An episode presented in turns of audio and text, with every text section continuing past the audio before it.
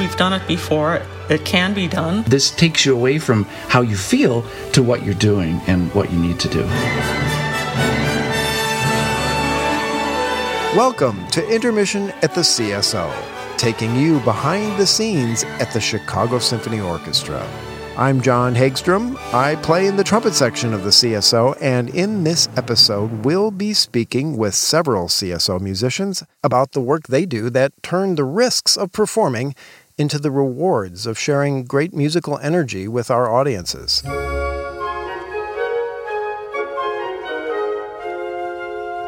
And they'll be revealing a few places in the orchestra's repertoire that can be troublesome, and how they approach these risky moments to play their best, alone and together.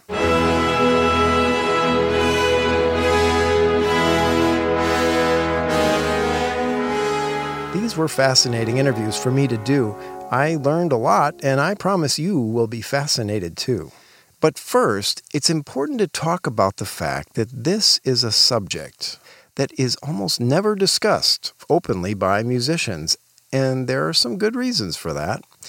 Uh, that maybe the biggest reason is that it's our job as performers to give listeners the feeling that everything's going to be okay.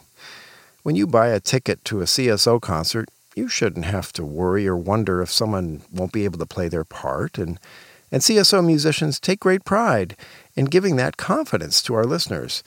That's our job, and, and we love doing it.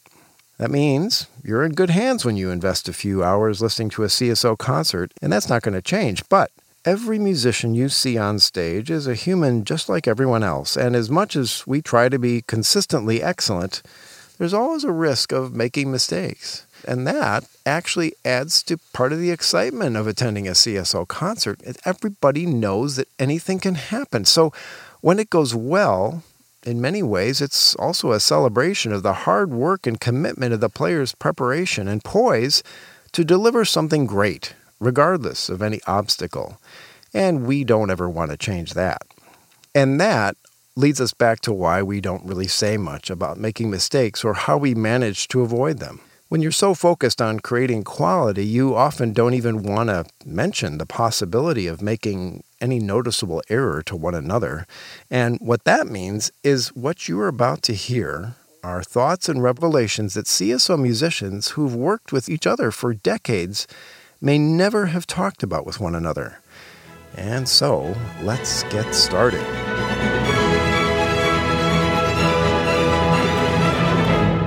This orchestra is extraordinarily polished, but every night people are taking a little bit more risks. And I, for me, that pushing of the limits, that devoting all your energy to being on for that performance is, for me, very inspiring and contagious. Jennifer Gunn has played the flute and piccolo in the CSO since 2005. John Yeh has been a CSO clarinetist since 1977. When we perform, we have to, in, in certain ways, challenge ourselves constantly to be able to take risks because taking the risks often produces a, a result that um, will touch somebody even deeper than if you didn't take a risk.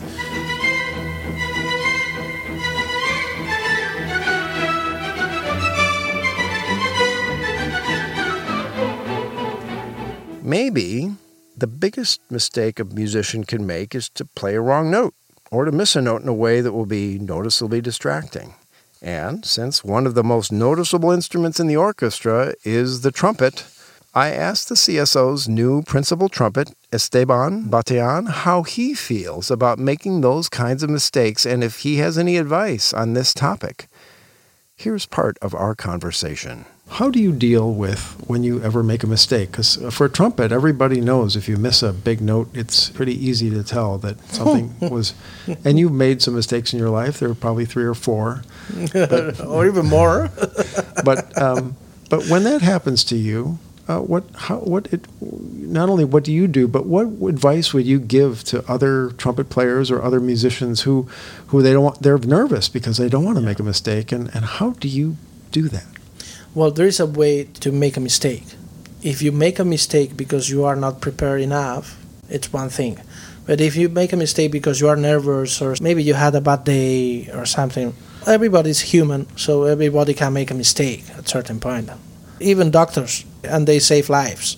So we save lives, but in other way.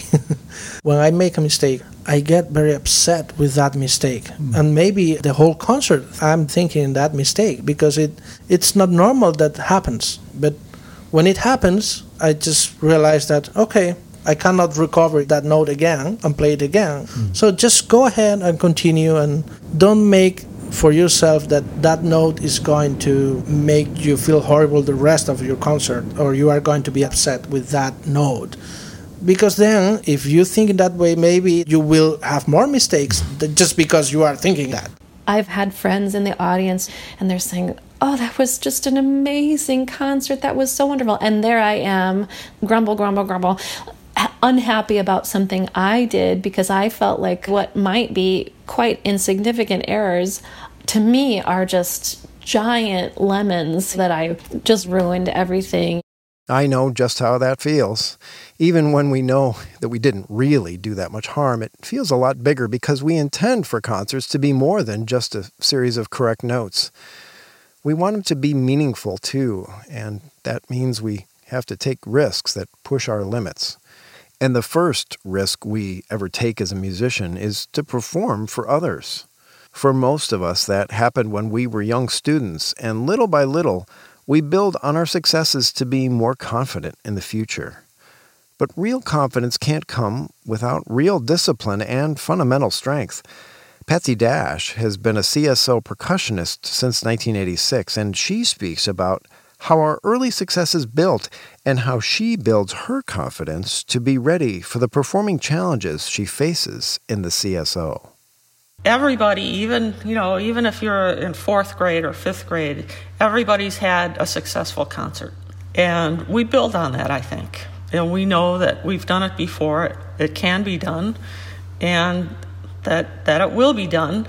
And everyone has their own way of making sure that we do our best. For me, it's a warm up routine. I do a thing called stick control on the uh, practice pad, uses what we call rudiments, which are a little bit like um, scales are to any uh, pitched instrument. The drum actually has its own type of scales that again we call them rudiments and they're, they're sticking patterns and even if i'm not playing snare drum which usually i'm not i still warm up on the snare drum because i know that if i can do that i can pretty much get through most anything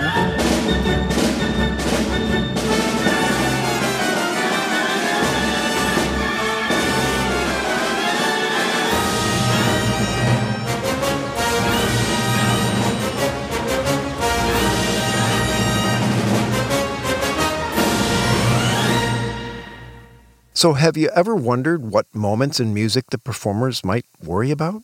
I asked a few CSO musicians to share some of their more difficult moments within the orchestra's repertoire and to explain why. And they also share some thoughts on how they make great music no matter what. I started by asking John Yeh. One of my scariest moments is Rhapsody in Blue, is the opening of Rhapsody in Blue. That's probably my scariest solo.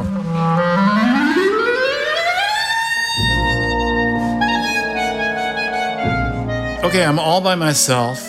I just have to kind of lay it out there and hopefully it'll go okay and somebody will enjoy it.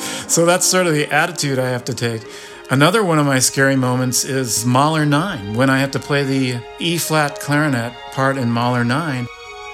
You wait and wait and wait for a long time, and then you come in very, very soft and very, very high and very, very uh, connected. And that sort of situation to be in is quite stressful because you've got a lot of time to get nervous for the place where you have to come in and be very exposed. Larry Neuman has been in the CSO's viola section for almost 30 years now. You know what comes to mind immediately? Is the last movement of Mahler 1. There's a huge, I think, a 14 bar rest before that, so we're really counting like crazy. It gets quieter and it's coming down. There's, we're back to kind of a pedal point. Nothing's happening. Very quiet. And then the viola come in. Pa-da-dum!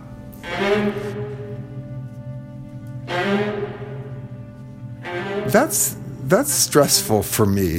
the timing is so subtle there. I, I, I, haven't. I don't know that I talk about it with my viola colleagues, but I think we. I would guess we all feel the same. That it has to be so precise. It has to be rhythmic. It has to be clear. Of course, it has to be in tune. It has to be projected and, and clear, big sound, but without being forced.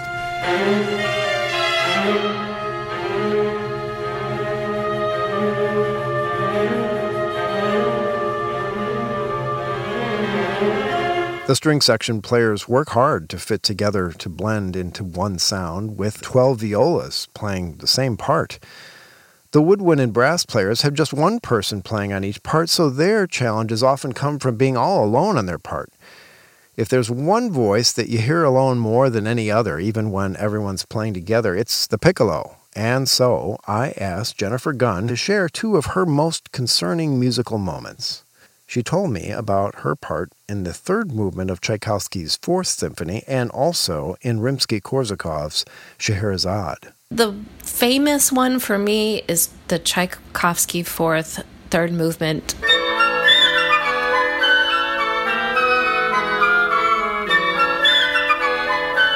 That's the biggest sort of pressure moment I think a piccolo player could have. The, the Scheherazade is very difficult but at least I'm joined by my my pack of flute players and I feel like I'm not quite alone even though let's face it I'm alone at the top.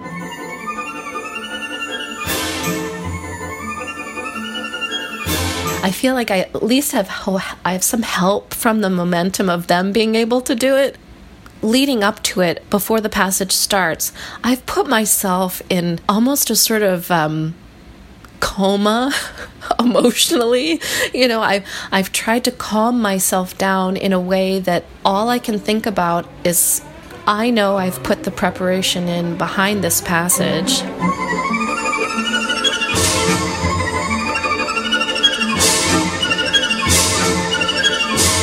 You have to go full speed, like top speed. You've like pedal to the metal. You cannot slow down when you see the brick wall coming before you. You have to run straight into it. It's like all the brakes on the car have failed, and you're going 160 into the wall.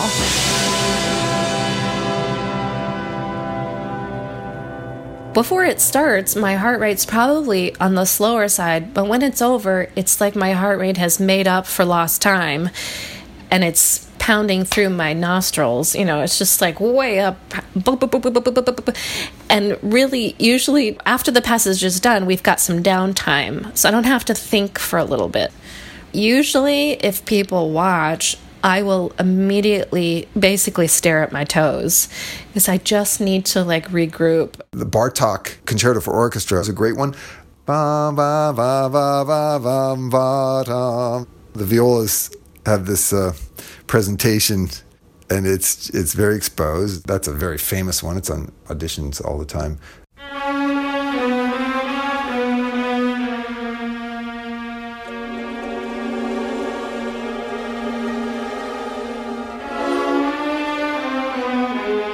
And I'm reminded of Shostakovich's Fifth Symphony, another really famous viola section solo in the first movement.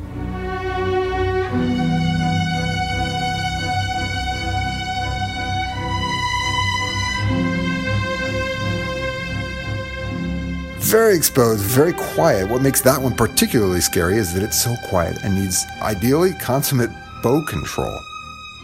It's hard to control this very flexible stick with the flexible bow hair, all these springs, and and you're trying to pull a long, slow bow very quietly, and at the same time move your left hand up and down the fingerboard in just the right notes. That that excerpt happens to go quite high, so it's even more challenging, going out of the traditional viola range register okay, we got the bow control, difficult. We got the moving around on the fingerboard, very difficult. But also the pulse, it has to be done in a very strict time frame. So the changes, all these little transitions at just the right moment. Tremendously stressful if one is inclined to be like me.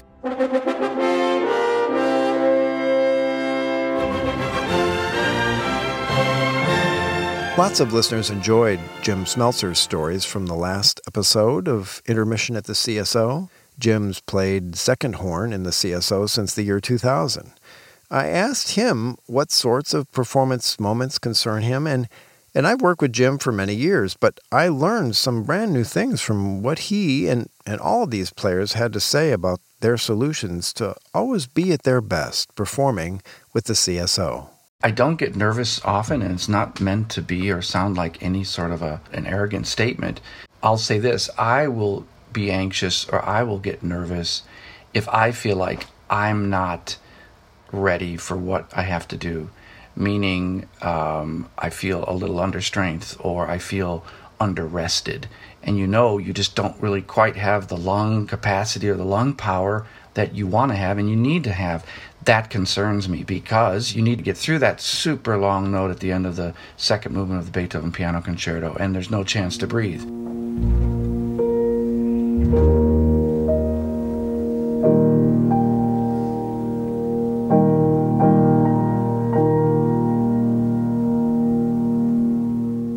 It's like taking a breath, diving under the ice, and you must swim to the other side. There's, there's no, uh, there's no turning back. But other than that, you look forward to the moments to challenge yourself, and I think I play better with pressure, not unreasonable amounts of pressure. But if I found myself in a spot, let's just say it's a very long held out note, and you just feel like you're just a little low on air, the way to get out of it is is to look at the big picture. And it takes the focus away from every little molecule of what you're doing and thinking, from how you feel to what you're doing and what you need to do. I feel like I'm laying my soul bare for the audience to, to see and to hear. And so that, in a way, is scary on a, on a regular basis. But after you've gone through that a number of times and um, have had a certain amount of uh, success at it, and you know, you didn't die, you didn't um, f- fall, you didn't fall over, you didn't have a heart attack. Those uh, tend to build the confidence that you would be able to do it again. We learn that repeated practicing and being tenacious and not giving up pays off. Early on, when I was a kid, the anxiety of the passage looming was enough. I didn't have the preparation behind me when I was younger, but now I know how to prepare and I know how to prepare for all those situations of different tempi, different conductors, and I, I can trust that the preparation will get me through. That means uh, you are able to hear what the others are doing and you can mix or you can blend with them. I don't know how, how to, to say that in English, but it's like when you take something and then you give something. Uh, that mystic connection on stage that we always have. That's the magic of the music. You kind of can rest assured that you've earned the ability to be here to get to do it again in a different setting. And you can just rejoice even more in the fact that you're making music. Making music. It's maybe the greatest form of human expression, and the power of lots of humans doing it together is worth the extraordinary effort each of us makes to do it well. The potential for us to work together to create something greater than any one of us is at the center of why we want so much to perform at our best. We want to share that energy to transform ourselves and our listeners. And thanks so much to you for listening to this podcast. We hope you will take the time to explore and enjoy some of the great recordings made by the Chicago Symphony Orchestra, some excerpts of which you've just heard. And we'll look forward to seeing you again soon at Symphony Center after our intermission at the CSO.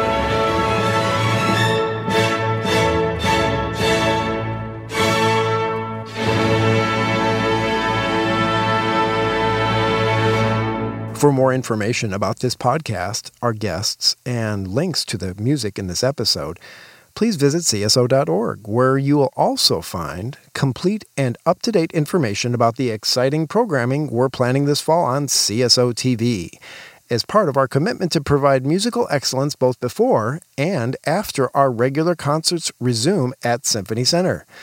While you're visiting CSO.org, if you've enjoyed our podcast and would like to support the mission of the CSO, please consider a donation or a sponsorship.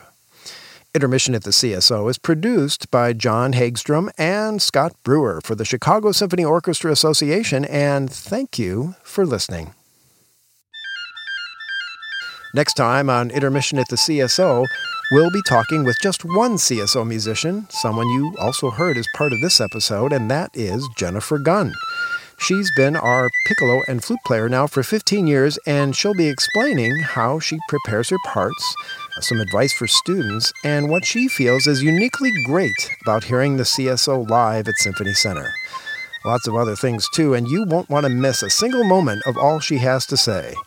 That's next time on Intermission at the CSO.